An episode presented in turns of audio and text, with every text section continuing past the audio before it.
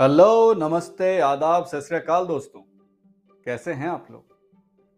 मैं हूँ आपका अपना फ्रेंडली नेबरहुड कहानी मैन जो हिंदुस्तान के अलग अलग शहरों, गलियों और मोहल्लों से कुछ खास, कुछ आम और कुछ दिल को छू लेने वाली कहानियाँ लेके आपके सामने आता है।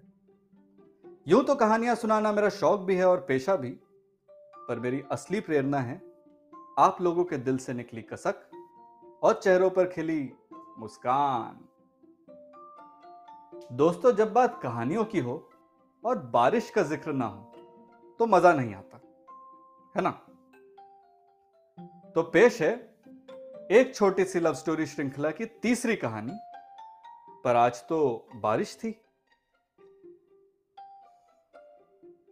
बारिश, ये एक शब्द या घटना कम और इमोशन ज़्यादा है। बारिश लोगों में तरह तरह की भावनाएँ उत्पन्न करती है।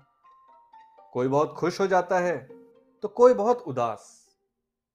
नफरत, गुस्सा, निराशा, प्यार, शांति, कायाकल्प, चाहे कोई भी इमोशन हो, बारिश में कोई ना कोई उसे अपनाने वाला मिल ही जाएगा।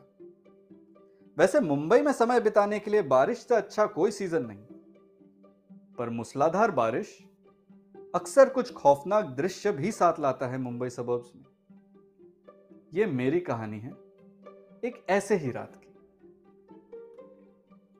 हाय, मेरा नाम बलराम है।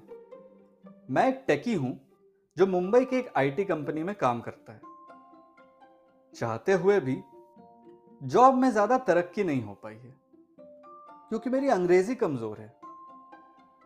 क्या करूँ? मैं पला बड़ा जो बिहार में था।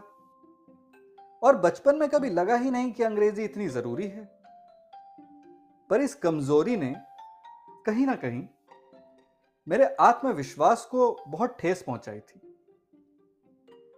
नहीं, ऐसा नहीं कि कोई मेरा मज़ाक उड़ाता है, पर मैं खुद ही ज़रूरत से ज़्यादा सचेत हो जाता हूँ जब मेरे आसपास लोग होते हैं, स्पेशली लड़कियाँ। रात काफ़ी हो गई थी जब मैं ऑफ़िस से निकला। शायद एक बज रहे होंगे। अगस्त के महीने में मुंबई में अक्सर बहुत ज़्यादा बारिश होती है। कई बार तो सड़कों पर पानी भी भर जाता है। शुक्र था कि आज मैं अपना बाइक ले आया था, वरना इस मौसम में रिक्शा मिलना तो नामुमकिन होता। तो मैंने झट से रेनकोट और हेलमेट डाली और निकल पड़ा धीरे धीरे रास्तों के गड्ढों से बचते बचाते अपने घर की ओर।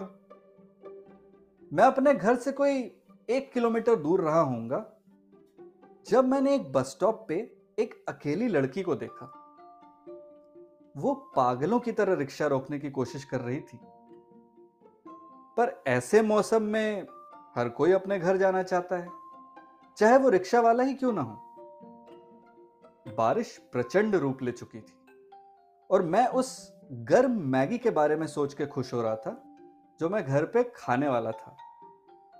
मुझे हमेशा से बारिश बहुत पसंद रही है, और ऐसे मौसम में मैं ऑटोमेटिकली बड़े आशिकाना मिजाज का हो जाता हूँ। मिनटों में मैंने अपनी बाइक घुमा ली थी, और अब मैं उस बस स्टॉप की तरफ़ बढ़ रहा था, जहाँ वो लड़की दिखी थी। साधारणता मैं ऐसा कभी नहीं करता। पर क्या ही बोले? ये मौसम का जादू है मितवा।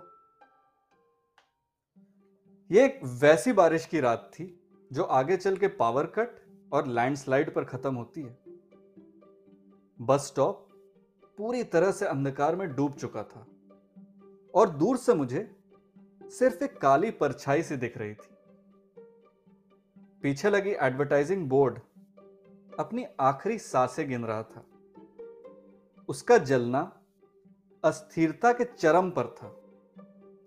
ज्यों ही मैं बस स्टॉप के पास पहुँचा, आसमान ने मेरा स्वागत एक जोरदार बिजली चमकाकर और मज़बूत बादल गरजा कर किया। पर उस बिजली की चमक और उस मरते एडवर्टाइजिंग बोर्ड के लाइट ने मुझे उस देवी के चेहरे का पहली बार दीदार भी करवाया। देवी।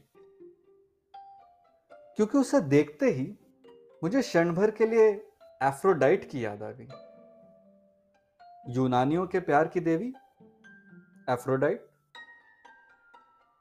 सुनहरे भूरे रंग के बाल, गहरी आँखें, चोखी नाक, भरे होंठ और छरहरा शरीर। उसने एक नीले रंग का ड्रेस पहन रखा था। जिससे मैं नज़र ही नहीं हटा पाया।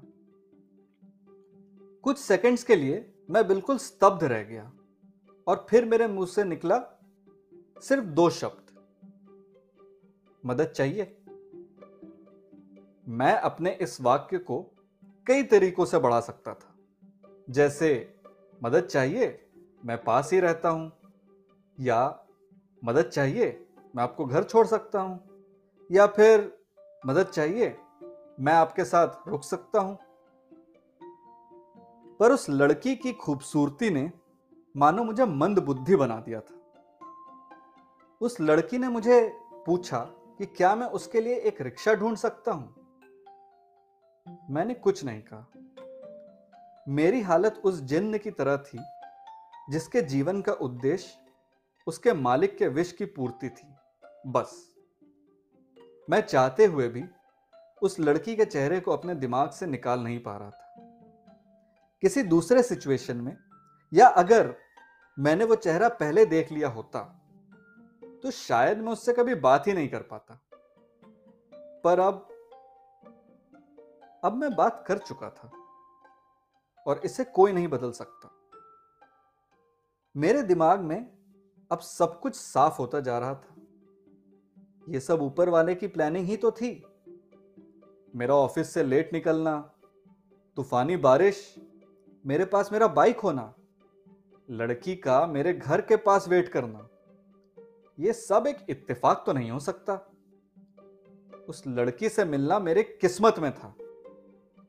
अब मुझे बस उसके लिए एक रिक्शा पकड़ना था, फिर वो मुझे बार बार थैंक यू बोलेगी, अपना नंबर शेयर करेगी, फिर हम बाद में मिलेंगे और इस रिश्ते को आगे बढ़ाएँगे, सब सेट था। थैंक यू भगवान. थैंक यू सो मच अगले आधे घंटे मैंने पागलों की तरह रिक्शा ढूंढा। हालाँकि मन ही मन, मैं अपने माँ के प्रतिक्रिया की कल्पना कर रहा था। जब मैं दोनों को मिलवाऊँगा, उन्होंने कभी कल्पना भी नहीं की होगी, इतनी खूबसूरत बहू की। उफ। कुछ ही समय में पागलों से प्यार करने लगा था मैं उससे। आखिरकार मुझे एक रिक्शा मिल ही गया और मैंने उसे पीछे आने को कहा। जब मैं बस स्टॉप के पास पहुँचा तो दूर से ही मैंने उसे मोबाइल पर बात करते देखा। मैं जानता था कि फ़ोन काटते ही मुझे उससे उसका नंबर मांगना था। मैंने रिक्शे को आगे जाने दिया और बस स्टॉप की तरफ़ इशारा किया। रिक्शा जो ही बस स्टॉप के बाहर रुका, लड़की ने झट से अपना बैग उठाया और सीधा जाके बैठ गई। वो अब भी मोबाइल पर बात कर रही थी। मैंने बाइक को स्टैंड किया और उससे बात करने को उतरा। इससे पहले कि मैं संभल पाता, रिक्शे वाले ने तो रिक्शा भगा दिया था। हालाँकि मुझे यकीन था कि वो लड़के रिक्शा ज़रूर रुकवाएगी मुझसे बात करने के लिए। या एटलीस्ट थैंक यू बोलने के लिए? पर नहीं, रिक्शा तो अंधाधुन बारिश को चीरता हुआ जा चुका था। मैं दो मिनट तक वहीं खड़ा रहा, अकेला और स्तब्ध। कोई इतना अकृतज्ञ कैसे हो सकता है? वो कैसे ऐसे निर्दयता से मेरा दिल तोड़ के जा सकती है? या शायद मैं गलत था। किसी भी और रात वो मुझसे बात करने को रुकती। पर आज आज तो बारिश थी। लेखन और आवाज़ by yours truly Joy Mukherjee दोस्तों, चूँकि अब हम लोग एक दूसरे को जानने लगे हैं, पहचानने लगे हैं तो अगर आप मुझसे कुछ कहना चाहते हो या कुछ फीडबैक शेयर करना चाहते हो तो please write on Joydeep Mukherjee twenty two eight gmail dot com that is J O Y D double E P M U K H E R J E E twenty two eight the rate gmail dot com या फिर आप मुझे Instagram पर भी follow कर सकते हैं और वहाँ भी अपनी फीडबैक शेयर कर सकते हैं। My handle is the original Joy that is T H E O R I G I N A L J O Y अभी के लिए इतना ही दोस्तों। फिर मिलेंगे अगले हफ़्ते एक नई कहानी के साथ। तब तक के लिए stay safe and keep rocking